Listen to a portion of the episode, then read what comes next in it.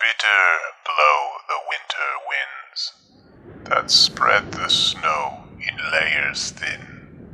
Atop the mounds, but deep within, there can be found her hoof-shaped prints. Red drops of death escorted her past several rabbit skins and furs. A camp where hunters once bantered and reveled.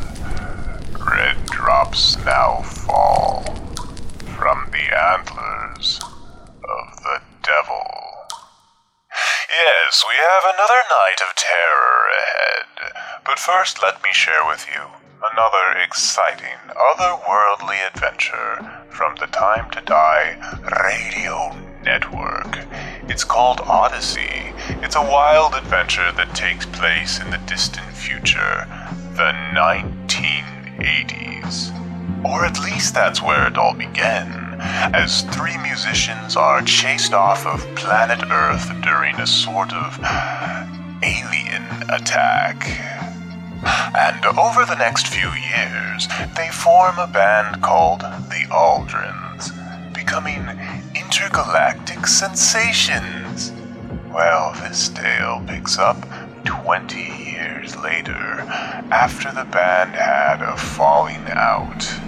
Their paths cross again with an unpleasant reunion, and they're hurled into another wild and fast-paced adventure. Yes, friend, Odyssey is a fun tale for the whole family. Mothers will appreciate the violence and heavy drug use. Kids will enjoy learning new crude language. And everyone will appreciate the original music and songs between episodes. Find Odyssey wherever you get your Time to Die shows. And now back to our story. D'art, Elliot, and Ronnie relayed their eyewitness accounts of the Palm Lounge's shattered windows to the local authorities. After Vandermeek got done squeezing his organ, I started hollering last call, but not before the three of us, that's Vandermeek, Frosty, and myself, had a bit of a something-something. Before you know it, there was just the three of us gabbing at the bar when the door blew open. We told it to button its lip, but then it did it again, and the glass broke. Frosty thought it was a spook. I think it was a something. Ronnie drove Elliot into town, and they stopped for a burger next door to where Elliot had originally intended to be staying. At the table, they bumped into Dr. Dorothy Greenbank. You know, there's a dame in town that talks about spooks a lot. And who might that be? Some kind of doctor. At least she calls herself that. I didn't know there could be women doctors, but apparently she studies things like ghosts. Goblins? I don't know. The door literally swings open as you're saying that, Ronnie, and you look over and you see Dr. Greenbank walking into the place. Speak of the doctor. There were sounds of footsteps coming from the outside, and then there were these handprints that appeared on the glass of the door and worked their way up towards the ceiling. And then all of a sudden the glass burst. Encounters with the paranormal are always frightening. Ooh, this is good stuff. Meanwhile, D'art visited the general manager of the Four Seasons Resort, and something mysterious happened. Oh, there's no question about it. You're gonna be fine. You're gonna knock them dead, baby, I'm telling you. There's no problem there. And he starts, running through long, quick platitudes with you. And the big bay window directly behind his desk, as he's speaking, begins to frost up. And you watch as these small handprints begin to crawl and cover them slowly, and it gets to maybe 3/4 of the way. Saul turns around, and as soon as he spins, the window looks incredibly normal to you, and you assume to him, because he then turns back around and looks at you Let's return and see what else is going on in our tale of the Devil's Antlers.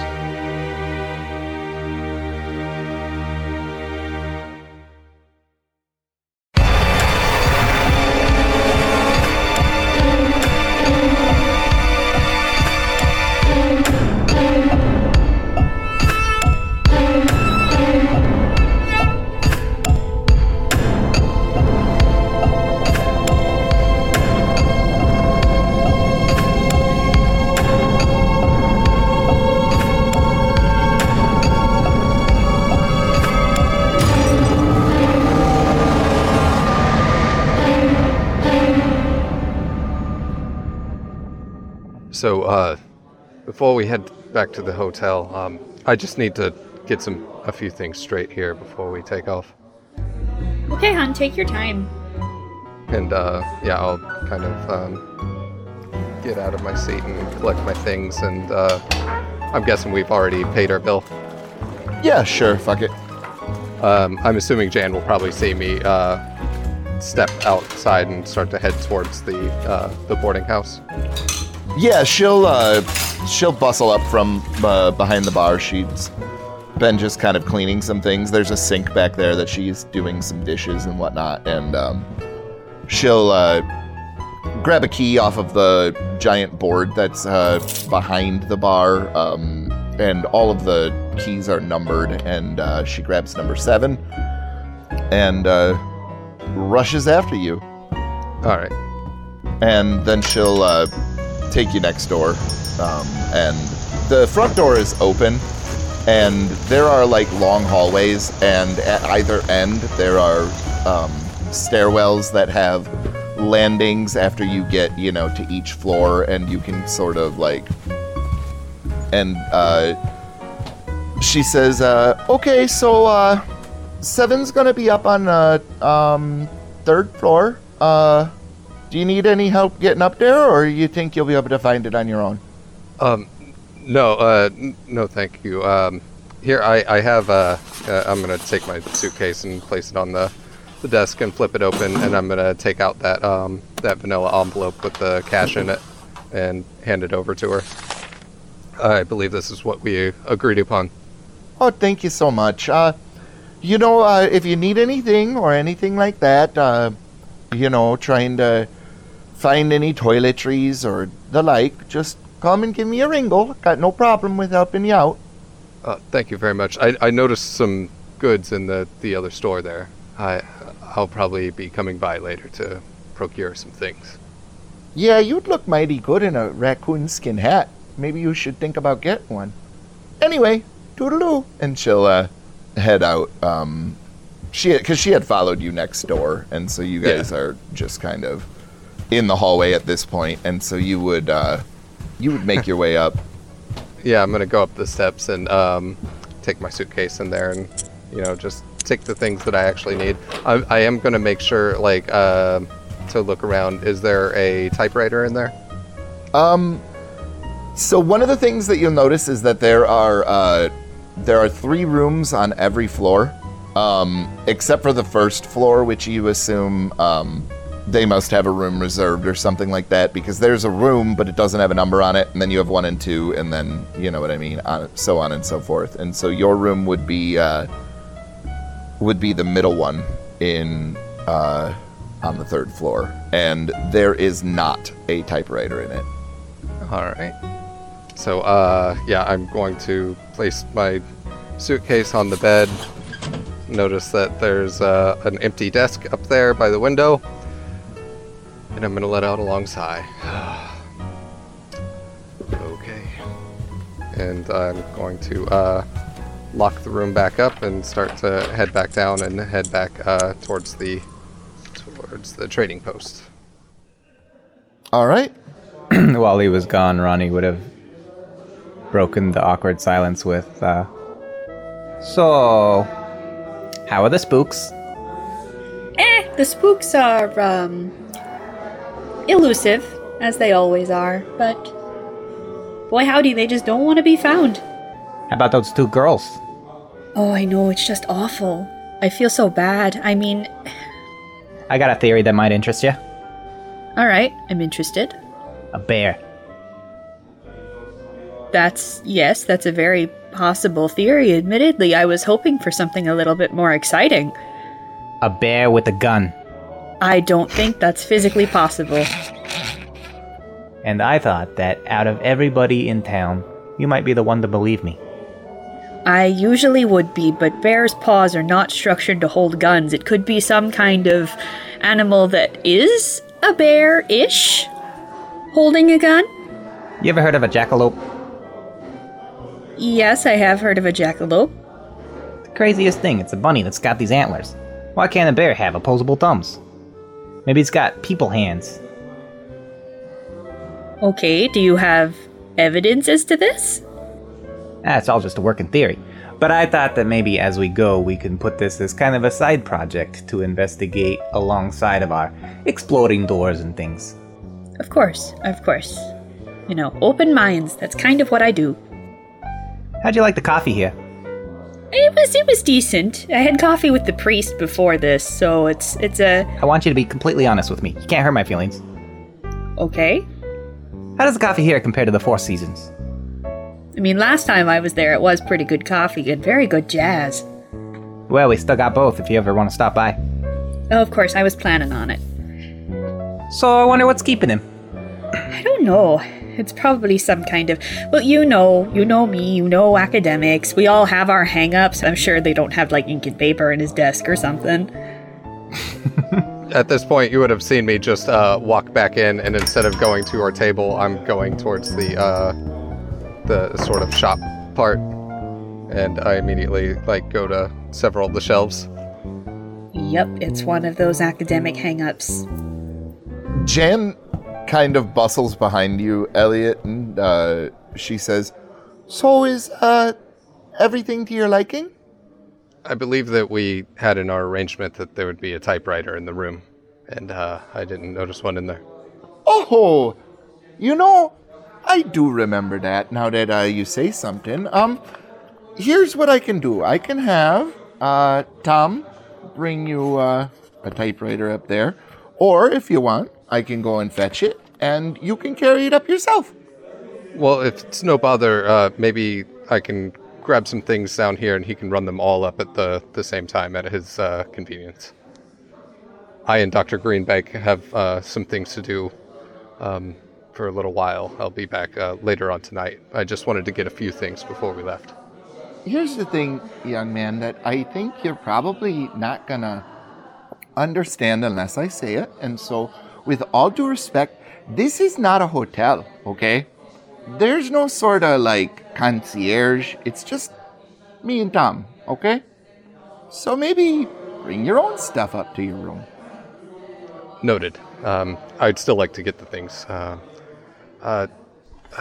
books, and then I kind of point towards some shelves that have a couple of books, and I quickly, like, just pour through them looking for anything that's just not completely out of, like, my interest, and I'll pull out several science fiction books, The Demolished Man by Alfred Bester, and several Philip K. Dick short stories, and I'm going to peruse around and kind of just pick stuff up, put it back, and then I find Magic in Theory and Practice by Aleister Crowley, and I'm going to get that as well. Then Sewing Kit, and he's going to take a quick glance outside, and is the school visible from the trading post? The school is not visible from the trading post. Go ahead and roll me intelligence. All right, and that is 7, and the intelligence that, yeah, way under. So, yeah, I pass. So you would know that that Beecher, Dunbar, and Pembine all have to combine their school, and so it's a little bit further out to kind of accommodate the people that are either having to bus their kids in or drive them. So, yeah, I guess even without... seeing the school, something, you know, triggers a thought in my mind that I should probably get something for Hamlet, and I quickly sort of look around, and, you know, it's just a small town good shop and everything, and so I'm, like, seeing nothing, and I look up, and behind the counter there's a toboggan hanging on the wall, and I say, I think I'll actually take that, too. I mean, it's kind of a decoration, you know? $10? $10 will do her. And, yeah, I total everything up and then hand the money across. Yeah, she will take it and put it into the large, old brass cash register and then shove it shut and... Then, after a little while, Tom will come out with And he's this big, burly, mustachioed man, completely bald on top. And he kind of keeps, longer hair on the sides, and, he tries to keep it neatly coiffed, but he honestly looks kind of ridiculous. But then he puts he puts this like enormous typewriter onto the bar, and it is old. Like, Elliot, this thing really might be older than you are. All right. But, it seems like it'll do, and he provides you with some paper and some ink ribbons, and yeah, you're pretty well good to go. All right, cool. Yeah, I quickly sort of fiddle with it and make sure everything, is moved, that can move and is oiled and all that kind of stuff. And I say, this is satisfactory. Thank you, Tom. I think while all that's going on, Ronnie is still theorizing about the possibility of bears with guns because he just doesn't have a whole lot of topics to discuss with the considerably more intelligent Dr. Greenbank.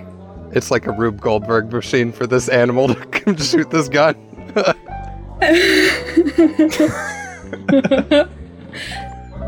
Honey, I really do see where you're coming from. Let's add this to the docket, okay? Yeah, all right. I'll look up bears with guns when I get back to Marinette at my office. I'd appreciate that. I will. Just prepare yourself for disappointment. First rule of academia, you never count on what you can't see with your own two eyes. That's not actually the first rule of academia. I think that's somewhere down in the 20s, but that's... the principle remains the same. Yeah, I hear her say this as I'm walking back up after dealing with all that stuff, and I say, in my field it's quite the contrary. Very little of what we can see has anything to do with what can be derived. Hey, what's the haps, Frosty? Hey, you got some sort of side investigation going on here at the post? The investigation is closed. Thank you. We can make our way to the Four Seasons. You're leaving, aren't you? You turn traitor. It's the coffee. I know it's the coffee. You don't gotta tell me. It doesn't hurt my feelings. I'm gonna miss you, Frosty. I don't think he's going anywhere except with us right now, hun. He was getting his bicycle. He wanted to ride into town. I just don't think he ever had plans to stay at the Four Seasons. No, I'm not staying at the Four Seasons. One night was enough. I don't mean to impose or anything. I don't want to be forward. But you could come stay with me. I got plenty of room. I just stare at you blankly for an uncomfortable amount of time. And then I say, no, I think I'll be all right. Suit yourself. How about you? I'll look at Dr. Greenbank. I was actually planning on staying at the Four Seasons. I finally got my son-in-law to sign off on a checking account, so... Well, ain't that a prize in the Cracker Jacks? We just had a room open. Interesting. Yeah, it's Frosty's room. I wouldn't go up there till it gets clean.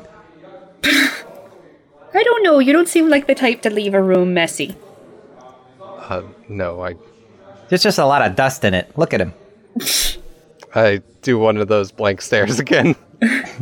Guy like him, his books are probably dustier than a bar shelf during Prohibition. Oh boy. Actually, many of my books are quite new. We're at the breaking cusp of scientific advancement. It's actually very fascinating.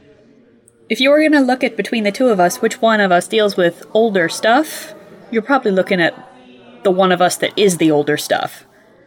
Fair point. That's a fair point. So how about it? We ready to cut out? Hit the road? Give the doc a chance to gab with D'Artan, the music man? I think we should. I'm very interested in asking him for a little bit more information.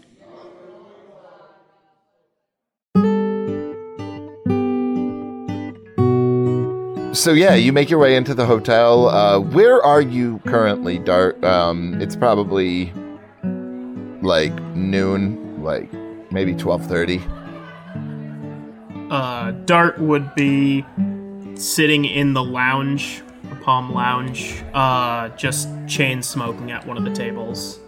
He's probably like lighting up one cigarette as they're walking in, and he still has one in his free hand. And he'll see them and kind of like jump up as he sees them. And hey guys, Elliot, didn't expect to see you back here so soon, eh? Hiya, Vandermeek. He's not here for long. Better enjoy him while he lasts.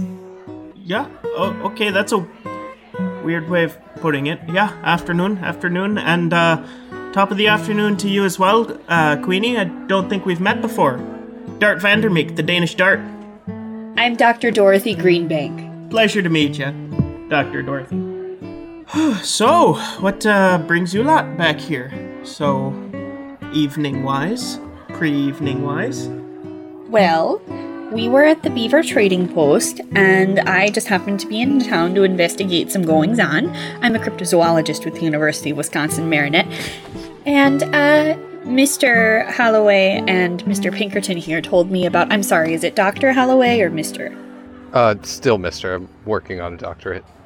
Mr. Halloway and Mr. Pinkerton told me about an incident in the lounge last night. Oh yeah, darndest thing there. Actually, there's been a bit more goings-on, too. Come on, sit down. Edgar, why don't you go grab us some drinks, eh? Sure thing. Greenbank, coffee. You gotta be honest with me. Sure, I'll have my third cup of coffee today. Yeah, sure, hon, thank you. She'll go back into that, like, little Grace Kelly handbag that she has and take out the stenographer's pad and a pen. She's like, so, from beginning to end, please, thank you. Well, I mean, if you've already gotten Elliot's side, you've got most of mine. It was a normal night having a smash sesh, and then, folks had cleared out. Band was just finishing up. I think they were packing up, heading out. I went to grab a drink, met up with Elliot here at the bar, and the doors blew open a couple times, and the second time we ran over and closed it. And... You want these neat or on the rocks? Yeah, that'll be great, Edgar. Thanks. I shoot Elliot a look. I mean, how much did you tell her? You give her the full rundown? I don't know. He did. Yes, the hands, yeah, okay. Glass. Yeah. Okay. Yeah. I light up another cigarette. Yeah, so it looked like the glass kind of almost like fogged over, and there were these handprints in it. And it looked like it was, kind of climbing up the glass, and then when it got to the top, the whole glass shattered. That was pretty much it. We kind lemon? Of kerfuffled out of there. Squeeze a lemon. No, nobody? No lemon? Yeah, that'd be great, Edgar. Yep. Tons of it, please, in the coffee. That'd be wonderful. I'm not getting you coffee. You want a coffee? Whatever you think, bud. You're the expert. So I went up, this morning. Well, I mean, I'm kind of skipping over the part where we talked to the police. They didn't... Wait. You got the police involved? Well, yeah, the hotel's glass busted up. But you got some sort of problem with the police there, Dr. Greenbank? All the police do is chase away the real problems. That's what they do. So you said handprints on glass that exploded. Did the glass explode inward or outward? Or did you not notice? Inward. Inward, like you said. Okay, so something was trying to either get in or let something in. I wish I had time to go to medicine. I could use a Geiger counter. Anyway, You ever heard of cracking a raw egg in orange juice? Damnest thing I ever heard of. Whatever you think, hon. And you mentioned there were some other goings-on earlier today? Of the same kind? Or of a different kind? Well, this morning I went up to talk to, old Saul, Mr. Fields. He runs this place. Just, making sure everything was still on for tonight, make sure the show is good. And, I'm sitting there in his office, and behind him, from his window, I thought I saw more handprints curling their way up his window. And, you know, I freaked out a little bit. I pointed it out to him, but when, you know, he turned, they were gone, and he didn't see anything. So, you know, I just got out of there real quick, and I came down here and just been relaxing, you know, getting my nerves back under me and whatnot. Or trying to relax, as the case may be. Yeah, definitely. 100% relaxed now. Cool as a cucumber. Your chain smoking in the empty packs next to you are those 1, 2, 3. Say a little bit otherwise, but you know what? Who am I to deride others' coping mechanisms? Here we are. Brown for you, brown for you. That's a neat whiskey with a garnish on the side and a slice of lemon. And here's your coffee. Don't forget now. Think about what you had back at the post and then just try to compare the two in your mind. And then here's a orange juice with cracked egg in it in case anybody wants to try it. I've never tried it myself, but if you want to be a guinea pig. I built a career out of challenging God. I might as well try it again. You ever use guinea pigs as guinea pigs over there, Frosty, when you're doing your experiments in the land of tea and biscuits? The scientific endeavors that we were embarking on didn't really involve biological experimentation. Oh, I forgot to get myself a drink. I'll be right back. I'm sure you can have that one with the egg in it. And this Saul person is the manager of the Four Seasons? Yeah, Solomon Fields. I could introduce him if you wanted, you know. I would very much, just to make my presence known. Yeah, I'm sure he's be fine with you. Kind of poking around here, anyway, you know, figure out who or what broke his, you know, broke his doors. Sure, he won't mind that. All right, wonderful, thank you. And she'll she shuts her notebook and she'll take a sip of coffee, and she's just like, it's a little worse than the Trading Post coffee, but she doesn't want to hurt his feelings. So she's like, oh, it's really good. There we are. Hey, Vandermeek, you got anything left in one of those packs, or you sucked the life out of them? What? No, yeah, sure. Here. I'll toss the pack to him and put out 2 of the cigarettes I have in the orange juice and egg cup. As Ronnie starts to go and light one up, I'm going to take a pipe out of my jacket pocket and put some tobacco in there and light it up too. You're too young to be this much of a stereotypical academic yet. This is too much. Their ways grow on you pretty quick. So how you two making out? And I gesture to Greenbank and her coffee. It's very good. It's great. You hate it, don't you? No, I don't hate it. Nah, it's written all over your face. There's coffee all over your face, and it's not good coffee. No! Maybe I should put an egg in it. No, it's fine. It's really fine. Thank you, I appreciate the gesture. You gotta be honest with me. You can't hurt my feelings. I am being honest. I'm losing customers over this. I already lost Elliot. He's moving away. Look, there's an easy way to fix whatever's wrong with the coffee, okay? I'll take the coffee from Dr. Greenbank and dump the whiskey into it and start sipping that. Right as rain, good as gold. Yep, perfect. I don't drink on the job, but thank you. That's fine. You weren't going to drink the rest of this coffee anyway, were you? I was going to. I'll get you another. No, honey, that's really not necessary. That's all right. I don't mind. I can grab it. I still got half a pot back there. Sure, hon. So, what do you guys find out? Are we going to go on a big sort of monster hunt or what? Well, there's some planning involved in monster hunts. Before you actually go on one, I'd like to meet the Solomon fellow and see if there's been anything that's not really, aside from the glass, if there's been any other events here lately, and then if we're looking at monsters, we want to rule out other types of paranormal things first. So I'm going to ask him if anybody's ever died here, things like that. Solomon who? Solomon Grundy? Solomon Fields, the man who owns the Four Seasons. Oh, sure, but the big man. Yeah, I would like to meet him before I really decide to launch any sort of investigation. Yeah, he doesn't come around the bar too much. Can't say why. Maybe if you had better coffee. Vandermeek, I've had it up to here. You take one more crack at my coffee, I'm gonna blow my top. Oh, he's gonna blow his top. I'm terrified. Anyway. Nah, it's just between us. We're friends. I don't think he said that he was too busy today. I mean... Yes, perhaps you should take Dr. Dorothy up there to meet with Solomon. I can get Ronnie to take me to wherever the broken glass would probably be at this point. I'm sure as the bartender, you know where the trash is kept around here. Oh, try to avoid touching it if at all possible. If there's still fingerprints on it, I'm going to want to look at it, and I don't have the equipment with me to... Well, I do have...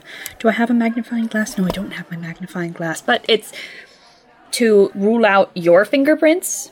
Try to avoid touching them. Actually, here. And she'll go back into her handbag and pull out, like, a pair of, like, 50s, like, kid gloves. Like, women's gloves. I mean, we were already touching the glass, you know, when we were trying to push the door shut. You know, I don't know that we can really... No, she's right. Caution on your paws with broken glass. As a bartender, I've seen a thing or two. It's also the middle of January, so I think everybody would probably have, you know, some sort of, like, mittens or gloves or something like that. You know what I mean? Like, it's fucking cold out. I take a look at her gloves compared to my hands, and I'm like, I kind of hand them back to her. I'm like, we'll be careful. They're like white lambskin with, like, pearls on the hem or something. Like, just like... That's a nice pair of gloves, though. I know, right? Just saying. She's a classy lady. Anywho, you start to lead Dr. Greenbank through the hotel. You guys go through the lobby, and you make your way up to the second floor. You notice that Saul's office door is open again, and so you walk up and you kind of knock on the door, and he says, One second.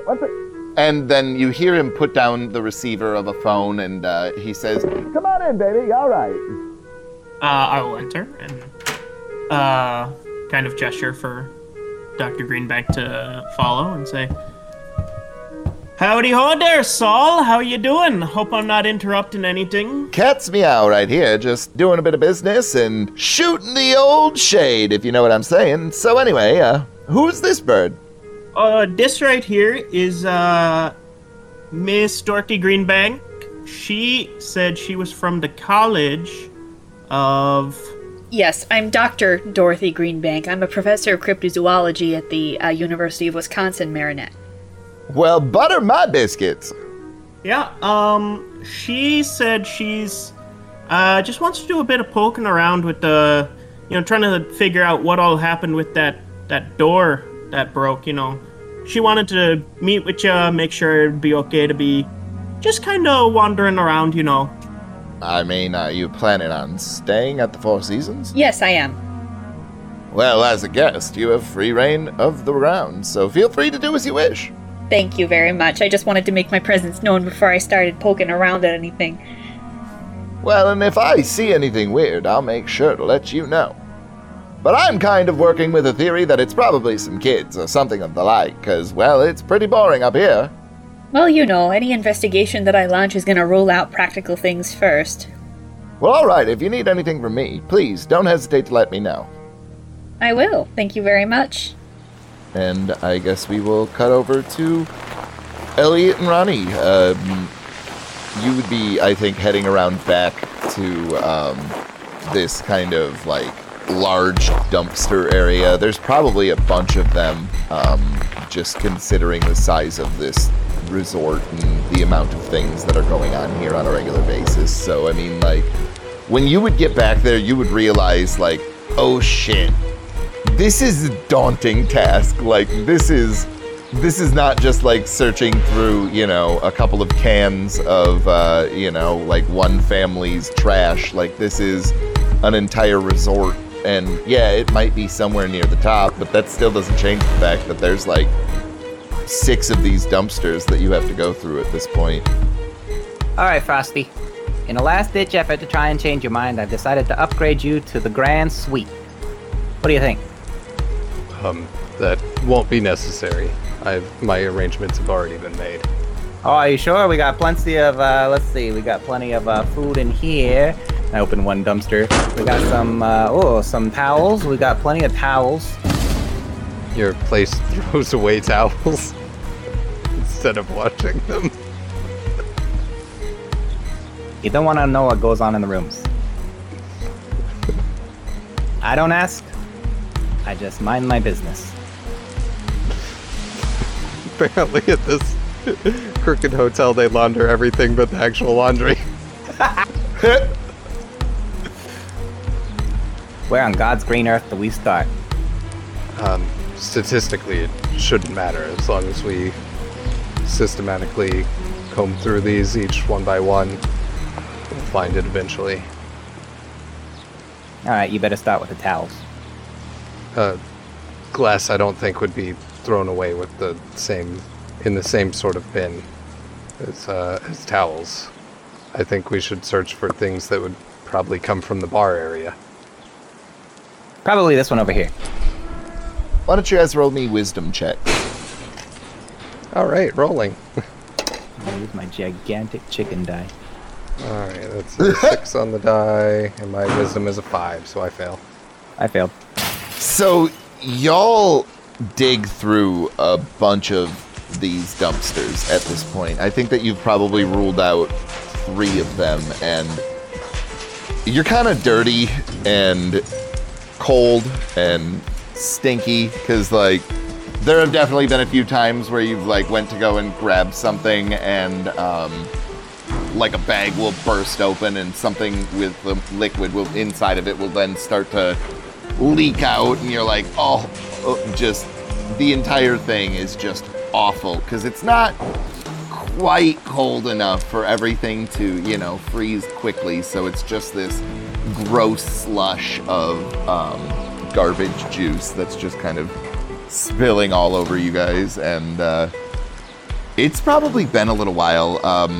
Dr. Greenbank and Dart.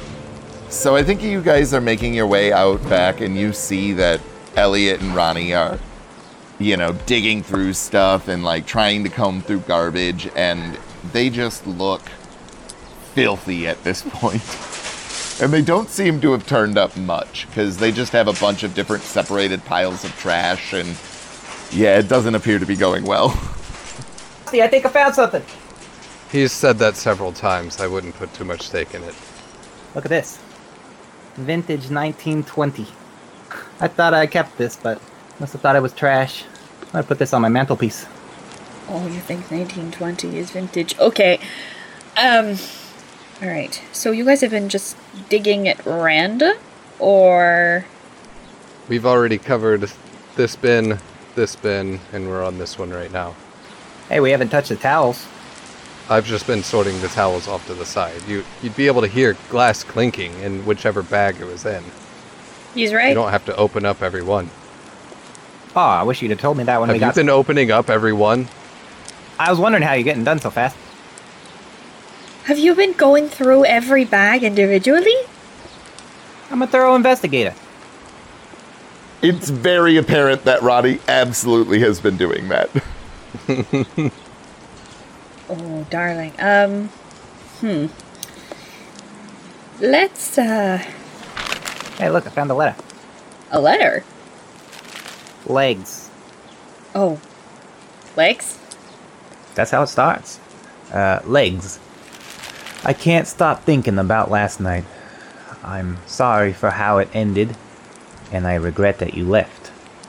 Suppose I had a few too many, but... Now I can't stop thinking about our time together. I especially miss the way that you took your...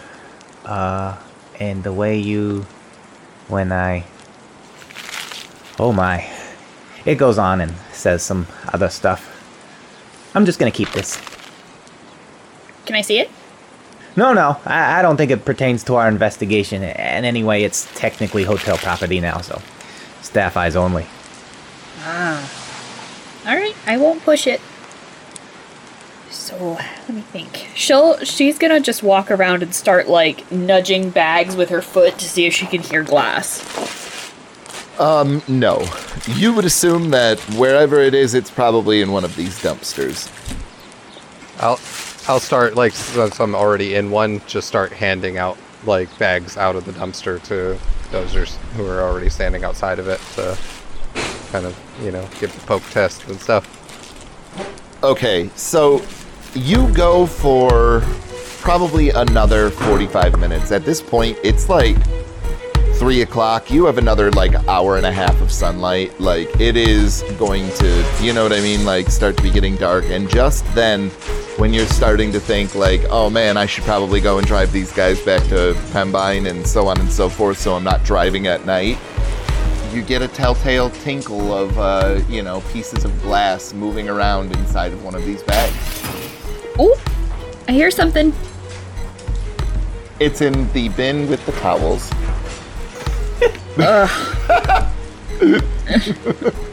It's always the last place you look.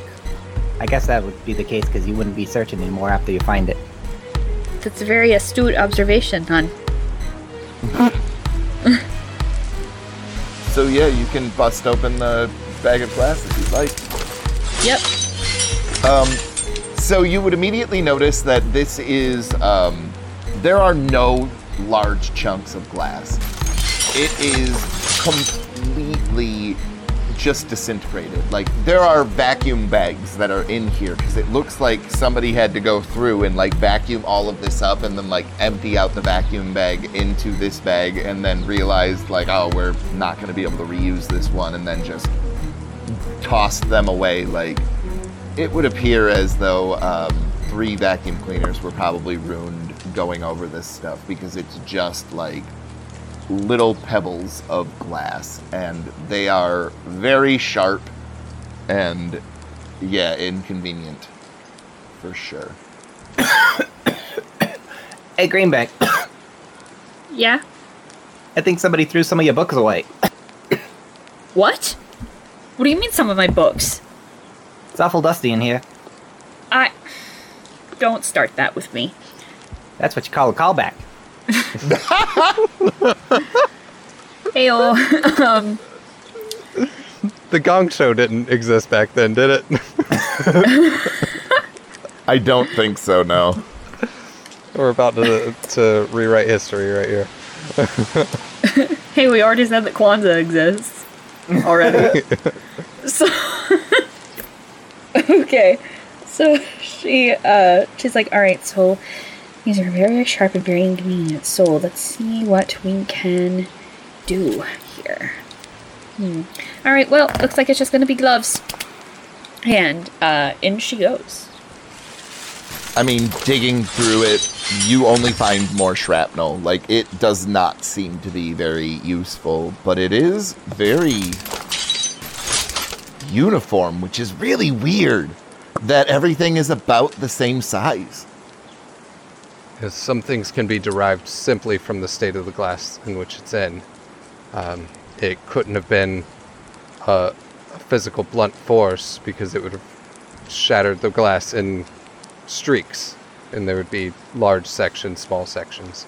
Some sort of energy has overloaded the very structure holding this glass together. A very uniform energy. Like an opera singer shattering a mirror. Yes. Vibrational. I already said I've played a bunch of these shows already, and I've never had the glass break like that. So, like, it wasn't our instruments. Your register is nowhere near high enough to shatter glass. And no, that's not an insult. You can't sing high enough to shatter glass. Even with vibrations causing a breakup like that, normally it would just crack. And maybe even crack a lot and splinter uniformly, but a massive amount of energy had to be used to get it to shatter in this manner. What's also peculiar is neither I nor my companion Dart here had got the glass in our eyes. We were right there. Perhaps something that we couldn't see was keeping that from happening. Dorothy is going to start, like, holding pieces of glass up to the sun. Are there, like, prints or anything on it? And she's using gloves, so... No. Nothing discernible. So we know that it was something with a tremendous amount of power that did it almost instantly, right? You said there was no, like... It wasn't a splinter and then shatter, it was just a full shatter. Yes. So something pushed in at the same time, then... Is there somewhere we could take this to study it further? You could bring it to my place. I got plenty of room. I'm talking about places with adequate scientific facilities. I don't think so. All of my equipment is in Marinette. Perhaps a drive is in order tomorrow? Perhaps. Do I think that there is anything that she could gain from this with further investigation? Like, does she think that there's... Like, is it possible I could pick stuff up with a microscope or with anything like that? Maybe. You're not sure. You think that anything is possible at this point. You do think that the majority of the information that you can gain from this has to do with the structure, like Elliot already said. So a microscope can't hurt for sure. A microscope couldn't hurt. I seriously doubt there's anywhere in Pembine I can get a microscope. Maybe there is a school. They might have one in the science department. I look at my watch. You said it was already like around 4 in the afternoon. It's probably 4:15 right now. So, I mean, like, it's going to be getting dark pretty soon here. We should probably get you back to Pembine. Yes, I need to get my bike right now if I'm to make it there before dark. This is... I'd let time get away from me. Yes, of course. And I'll collect some pieces of glass, and we can go to the school, or call the school, tomorrow to see if they have a microscope we can use, or if they know where we can find one without having to go back to Marinette. But first you gotta drop me off in my car. I know. And, Mr. Vanderbeek, what time is your show? A couple hours still, All right. Should start around 8. Okay. So, let's get you two back to Pembine, you to get your car, and you back to your hoarding house. If you'd like to ride with us, you can, Mr. Vandermeek. No, that's all right. I'll just stick put here and keep an eye on the fort, as it were. Remember the Alamo and all that, you know.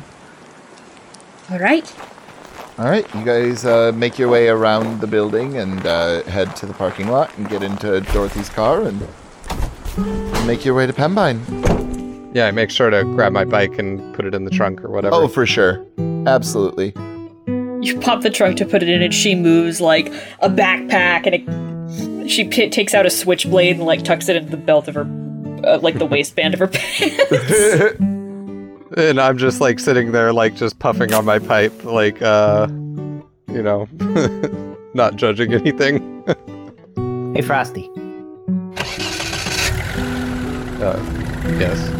You think if I took after you and made like a chimney instead of puffing the Joes, I would become smart like you? Frankly, yes. I think it would help out a lot. There's a first step to every adventure, and I reach out and pat him on the shoulder, keeping an incredibly straight face the whole time. All right, then you make your way to the boarding house. Then you can get in your car, Ronnie, and head back to your house or head to the lounge or whatever it is that you're doing this evening. Dorothy, I assume that you're just heading right back to the Four Seasons then, or where do you want to go after you drop him off? She's probably gonna just like do a drive around town just to look around and then go back to the Four Seasons. Okay. And where are you going then, Ronnie?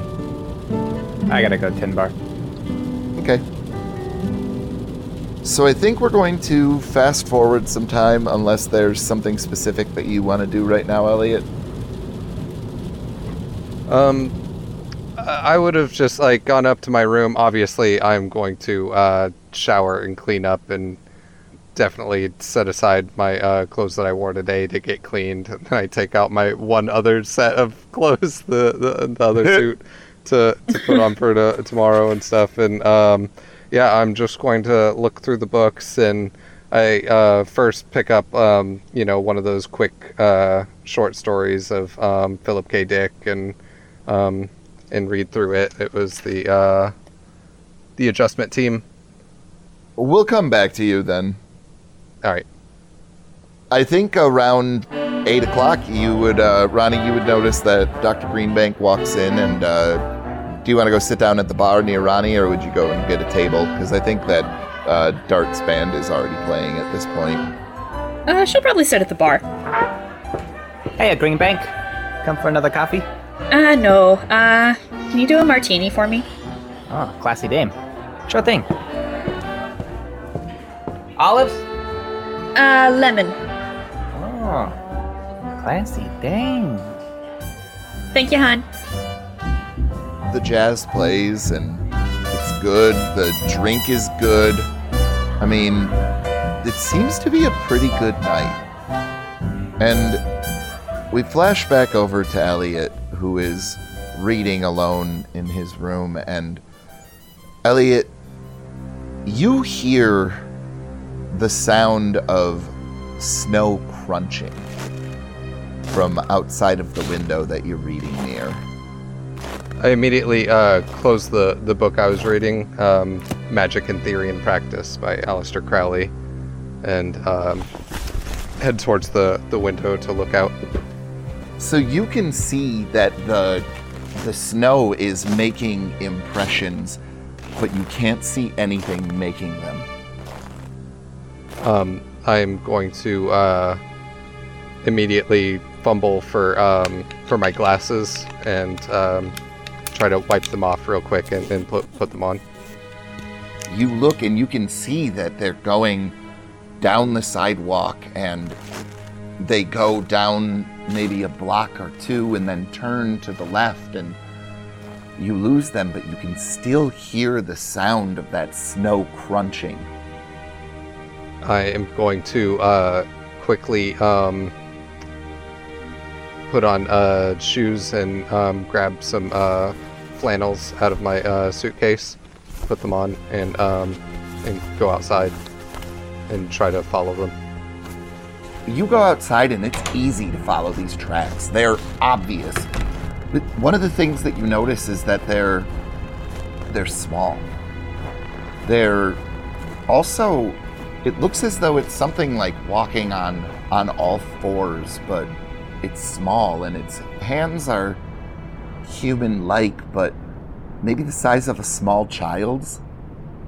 I'm going to lean down next to one of them and actually measure it against my own hand, and then also press my own hand into the snow next to it to see if it makes a similar sort of indentation.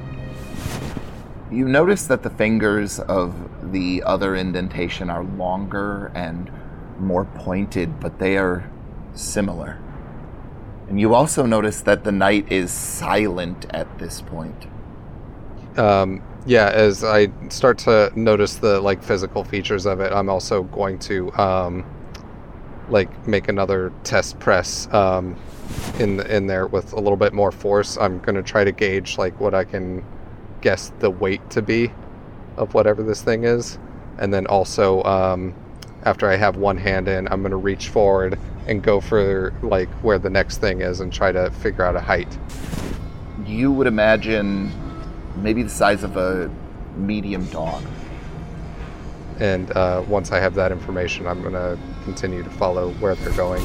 I'm going to hurry my pace now, almost into a run. So you're running, and again, the night is just silent. And you can just hear your feet crunching next to these tracks that you're following, and they continue down for a few more blocks, and then they cut down into this alley, and you look and you can see that the snow is painted red. And oh dear. There's a mound sort of laying there. I go to the mound and start wiping snow off of the mound to try to see what's underneath. You notice that there is a well-laundered suit and a lot of blood, just a tremendous amount of blood. And then the next thing you know, it's summer, and you're coming back through the woods, and you know this area like the back of your hand, and you have a shotgun over your shoulder, and you have 4 shotgun shells inside of your pocket, and you pat your pocket and you remember that those 4 shotgun shells are there, and you can feel the quail and the pheasants that are inside of the other pocket of your jacket, this large sort of back pocket, this sort of hunting vest that you're wearing. And you look down and you notice that the gun is large in your hands.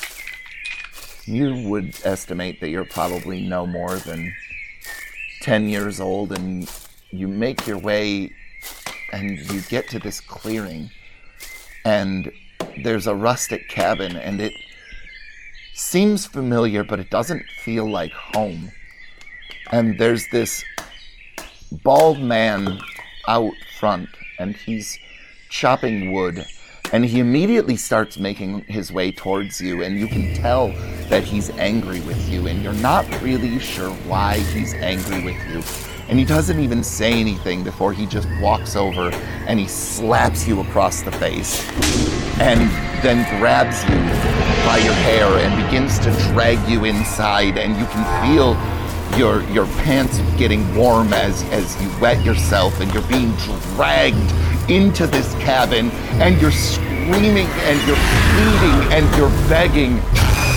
And then you wake up incredibly cold next to this body, and you're covered in a light snowfall, but your entire body is just shivering as you, again, are awake and in this alley. What the hell just happened?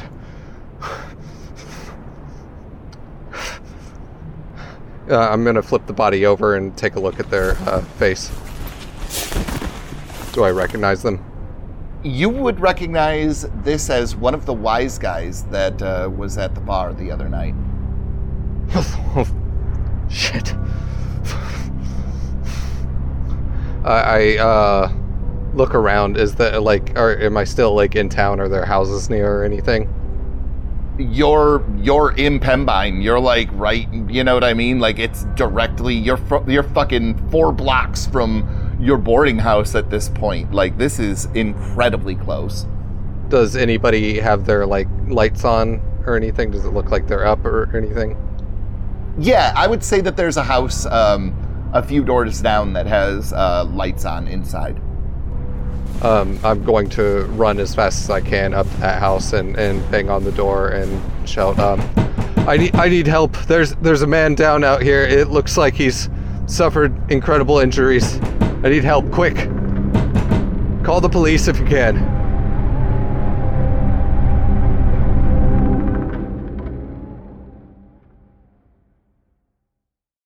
Crazy words, crazy tune, all that you'll ever hear him croon. The Devil's Antlers is a Time to Die podcast network production. Find all of our shows at TimeToDieRPG.com. If you would like to support us financially, you can pledge any amount of money at patreon.com/timetodierpg or make a one-time donation at ko-fi.com/timetodierpg. We have merchandise at SoNerdWear.com/timetodie, and if you use the discount code timetodie at checkout, you'll get 10% off your entire purchase. The ukulele music you're hearing right now is by Charlotte Pelgen. Find her at charlottepelgen.com, or her social media links are available in the description of this episode. She just released a brand new album, and you should definitely check it out if you like early era swing and jazz music. You can find all of our social media accounts, as well as those of our players, in the episode description. Our crew for this show was Tim Demeuse, Chris Riley, Aubree Gray, Eric Patt, and I'm Brian Bridges. Thanks for joining us, and we'll see you next time for more of The Devil's Antlers.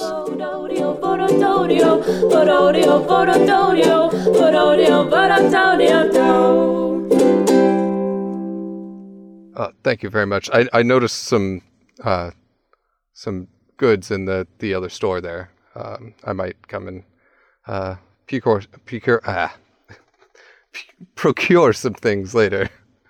I better say that whole sentence again, or Brian's gonna... Yep.